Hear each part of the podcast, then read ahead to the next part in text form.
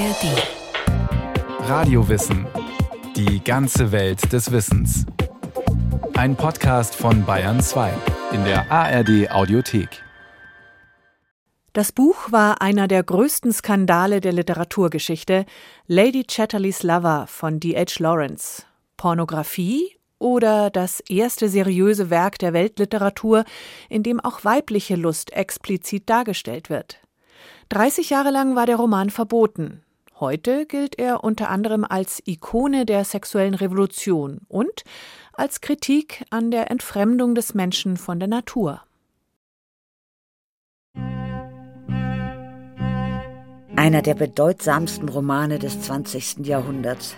Das obszönste Buch in englischer Sprache. Ein klassisches erotisches Meisterwerk. Lady Chatterleys Lover. Lady Chatterley von D.H. Lawrence gilt als eines der ersten seriösen Werke der Literaturgeschichte, das Sexualität detailliert und explizit schildert. Es geht um Liebe, Ehebruch und weibliche Lust. Eine Frau konnte sich einem Mann hingeben, ohne zugleich auch ihr inneres freies Wesen hinzugeben. Das schienen die Dichter und alle, die über den Sexus schwatzten, nicht genügend bedacht zu haben. Ein aufrührerisches, skandalöses und vulgäres Buch. D.H. Lawrence löste damit einen der größten Skandale der Literaturgeschichte aus. Nicht nur, dass eine junge Lady ihren Stand verrät und sich über Klassenschranken hinwegsetzt, sondern sie wagt es auch noch nach einer erfüllten Sexualität zu suchen und sie sogar zu finden. Das puritanische England fühlte sich in seinen Grundfesten erschüttert. Der Roman aus dem Jahr 1928 war über 30 Jahre lang verboten. Der Skandal um die Publikation des Buches würdigte den Namen Chatterley zum Synonym für Schlüpfriges und Pornografisches herab. Ein Jammer, dass die Männer in dieser Hinsicht so weit hinter den Frauen herhinkten. Gierig wie die Hunde waren sie auf das Sexuelle aus. Und eine Frau hatte nachzugeben.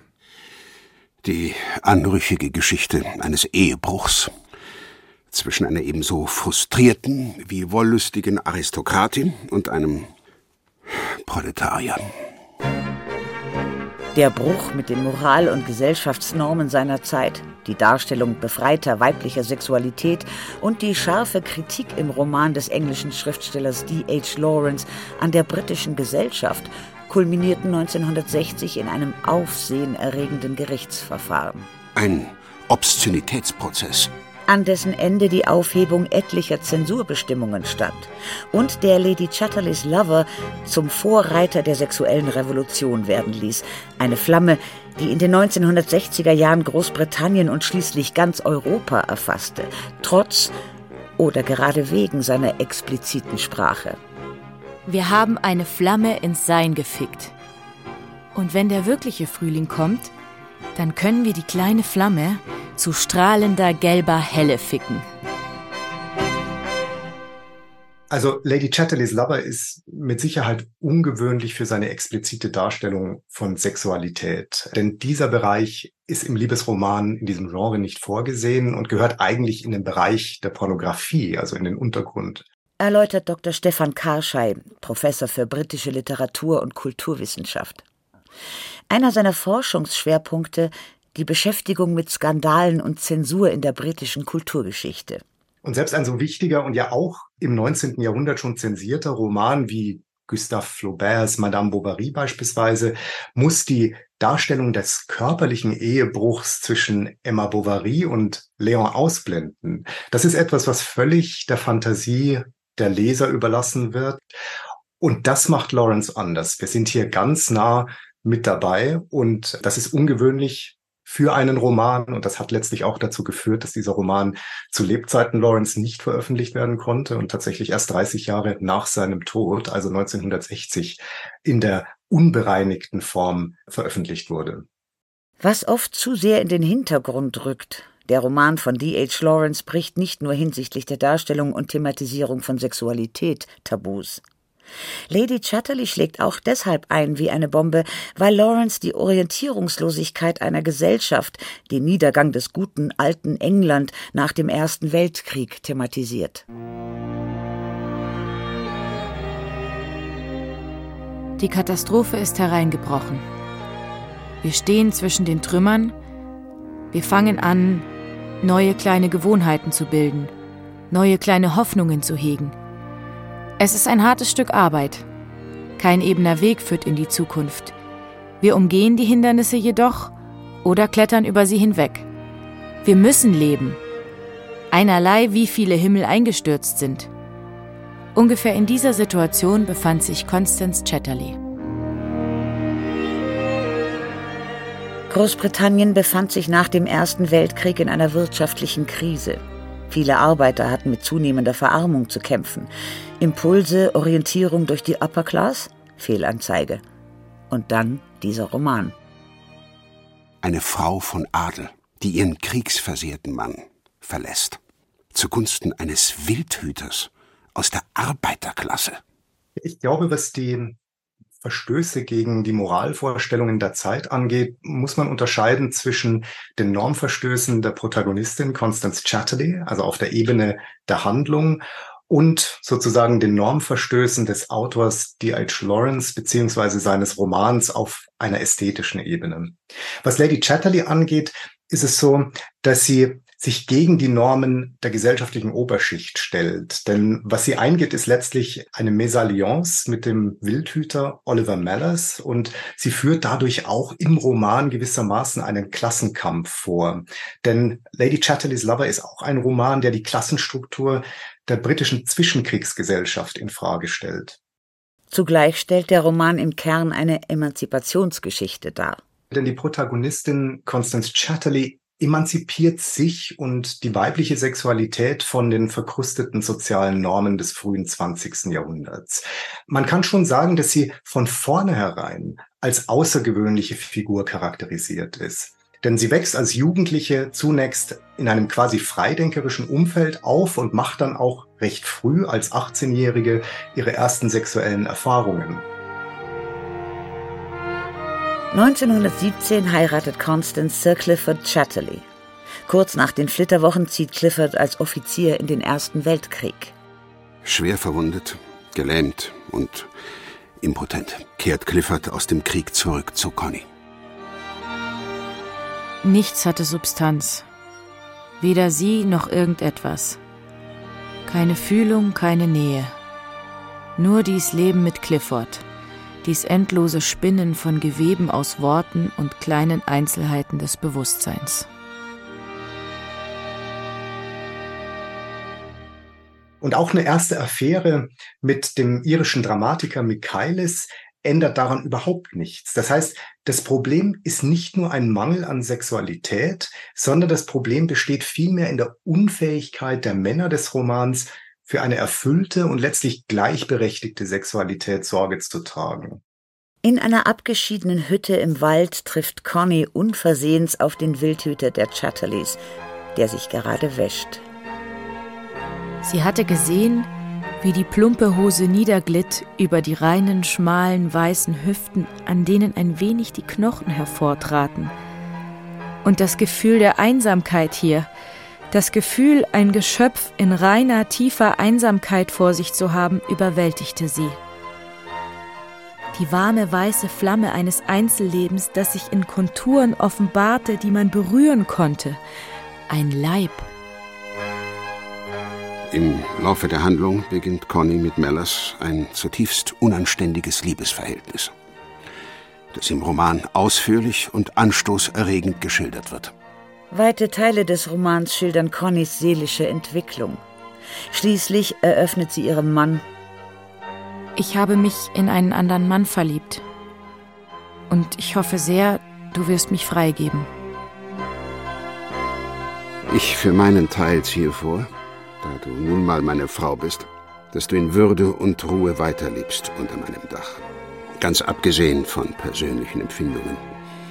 Und ich versichere dir, was mich betrifft, sehe ich von einer ganzen Menge ab. Ist es verdammt hart für mich, mir meine Lebensordnung hier auf Rugby und den geregelten Ablauf des täglichen Lebens kaputt machen zu lassen. Einfach wegen irgendeiner Laune von dir. Ich kann es nicht ändern. Ich muss gehen. Ich bekomme wahrscheinlich ein Kind. Du gehörst zu diesen halb irrsinnigen, perversen Frauen, die ihrer Verworfenheit nachrennen müssen. Du kannst gehen, wohin du willst. Aber ich werde mich nicht von dir scheiden lassen.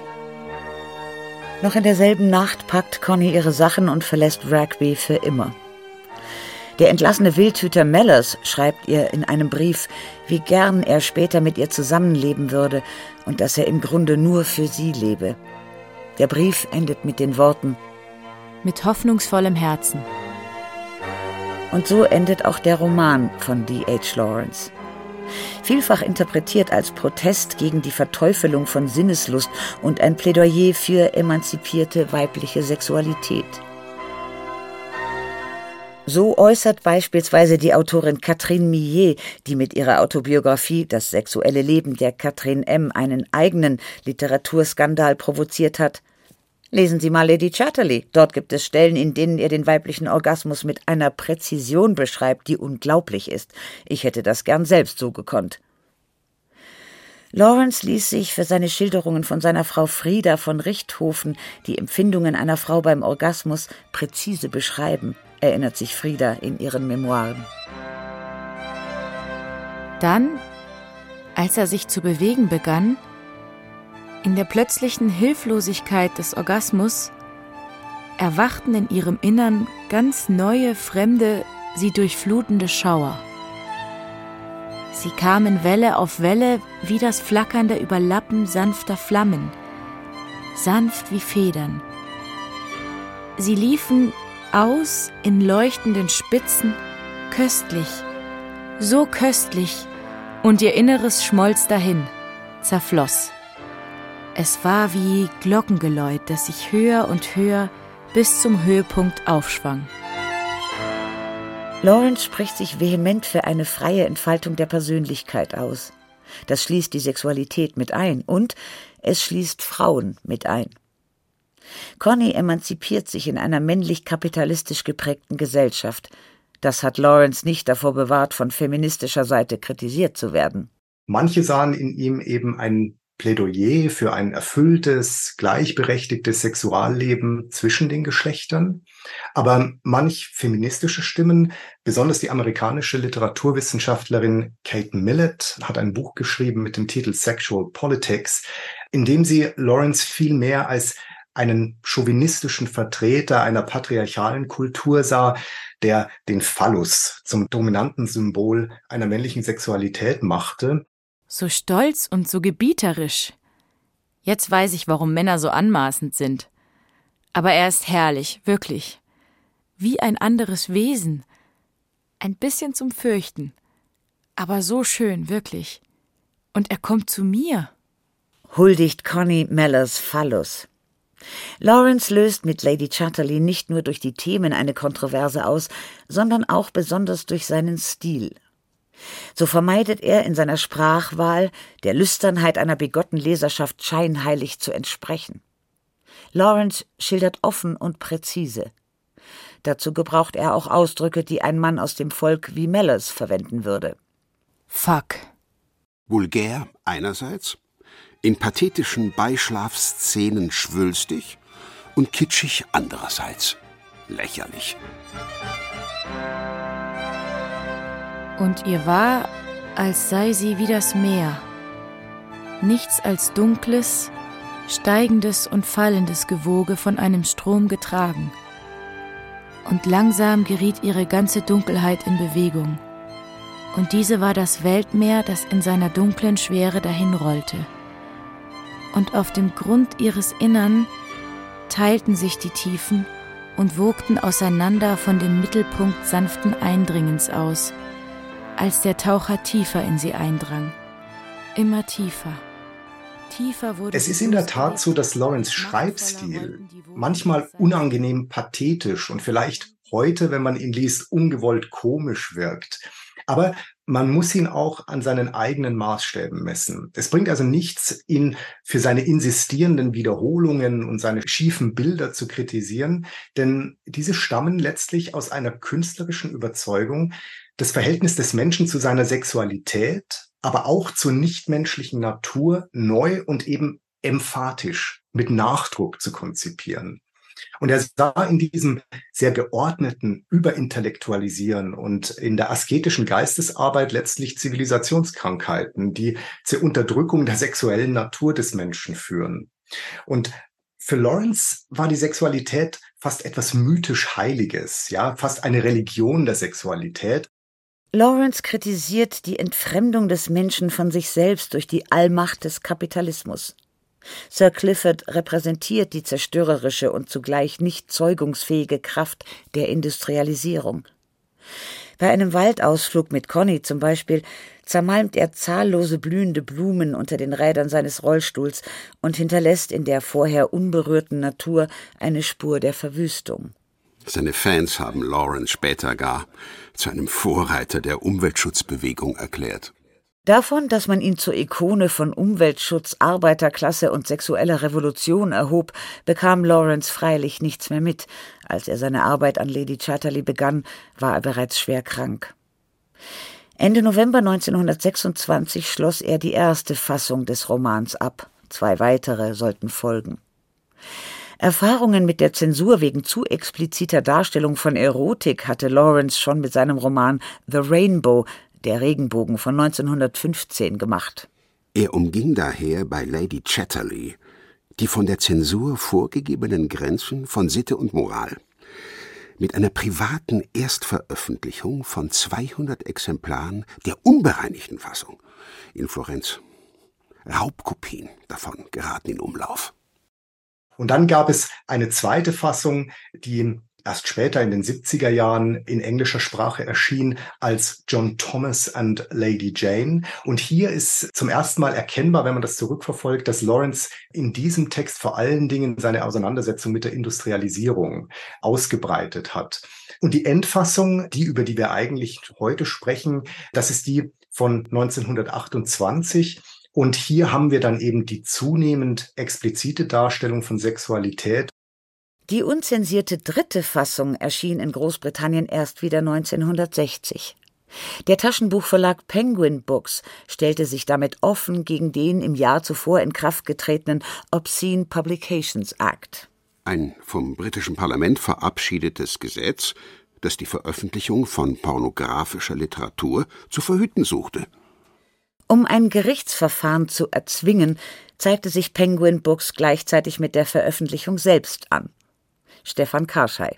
Die Anklage in diesem Prozess hatte eine ganz klare Agenda. Sie versuchte zu zeigen, dass der Roman geeignet sei, bestimmte Leserinnen zu korrumpieren. Und dabei spielte auch die Veröffentlichung als billiges Taschenbuch eine Rolle. Also dass der Verlag Penguin in Großbritannien diesen Text nicht nur veröffentlichen und einer Leserschaft zur Verfügung stellen wollte, sondern das auch in einem Format tun wollte, das sich durchaus ein breites Publikum leisten konnte. Der Prozess endete am 2. November 1960. Mit einem Freispruch. Das Exemplar der Lady Chatterley, das der Richter Sir Lawrence Byrne im Prozess verwendet hatte, erzielte 2018 bei Sotheby's in London einen Auktionsrekord. 56.250 Pfund für das anstößigste Buch der Welt. Die Frau des Richters hatte ihrem Gatten darin die anzüglichsten Passagen angestrichen und dem Exemplar eine graue Tasche aus Damast genäht, um zu verhindern, dass Pressefotografen ihren Mann mit dem Buch ablichteten. Im Anschluss an den aufsehenerregenden Londoner Prozess wurde der Roman 1960 als Taschenbuch in Deutschland veröffentlicht, vom Rowold Verlag, aus dessen Übersetzung in dieser Sendung zitiert wird. Ganz England stürzte sich nach dem Prozess auf die erstmalig unzensierte Fassung von Lady Chatterley. Die Folge des Prozesses waren aber nicht nur enorme Verkaufszahlen, sondern vor allem die Aufhebung von Zensurbestimmungen in Großbritannien und, auf dem Fuße folgend, eine sexuelle Revolution, die nicht auf die britischen Inseln beschränkt bleiben sollte. Ein Wandel der öffentlichen Sexualmoral? Im Sinne einer Enttabuisierung sexueller Themen. Der Prozess um Lady Chatterley gewann damit nicht nur eine juristische, sondern eine kulturelle Bedeutung. Die Gesellschaft der westlichen Welt wurde in der zweiten Hälfte des 20. Jahrhunderts eine andere. Man adaptierte das Buch als Film, als Soft-Porno mit Sylvia Christel 1981. Als BBC-Vierteiler 1993, als preisgekrönte Erweckungsgeschichte der französischen Regisseurin Pascal Ferrand oder als aufwendige Netflix-Produktion mit Emma Corrin in der Hauptrolle. Nicht wenigen Kritikern wie etwa James Joyce gilt Lawrence Werk als trivial. Mit Lady Chatterley hat er eine der imponierendsten Frauengestalten der Literaturgeschichte geschaffen. Eine Frau muss ihr Leben leben oder leben, um zu bereuen, dass sie es nicht gelebt hat. Selbst Feministinnen kritisieren Lawrence als Chauvinisten, der über die heilige Kraft des Phallus schwadroniert.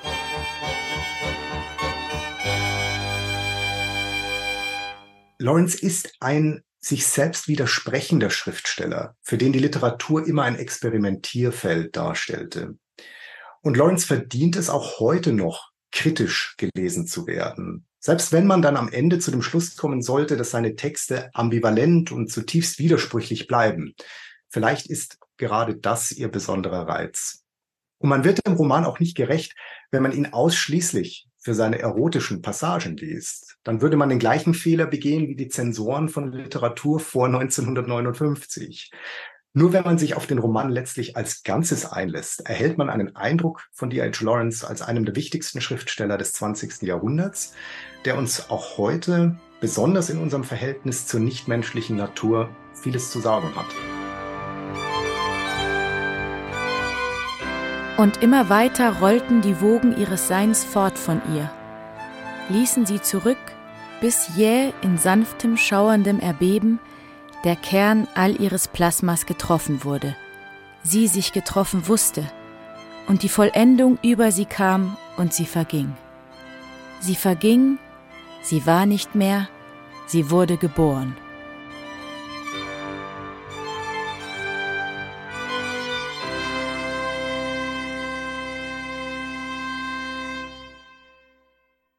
Frank Halbach über Lady Chatterley und ihren Autor D.H. Lawrence. Mehr über Liebe und weibliche Lust erzählt schon das wohl berühmteste Buch über Erotik, das Kamasutra aus dem dritten Jahrhundert nach Christus. Und was hat Erotik mit Komik zu tun? Burlesque, humorvoll inszenierte Erotik. Oder mehr über selbstständige Weiblichkeit, Poesie und Erotik aus erster Hand? Anais Nin. Lauter Radiowissen-Folgen, die Sie in der ARD-Audiothek finden und überall dort, wo es Podcasts gibt. Mehr Informationen zu diesem Stück bekommen Sie in den Show Notes.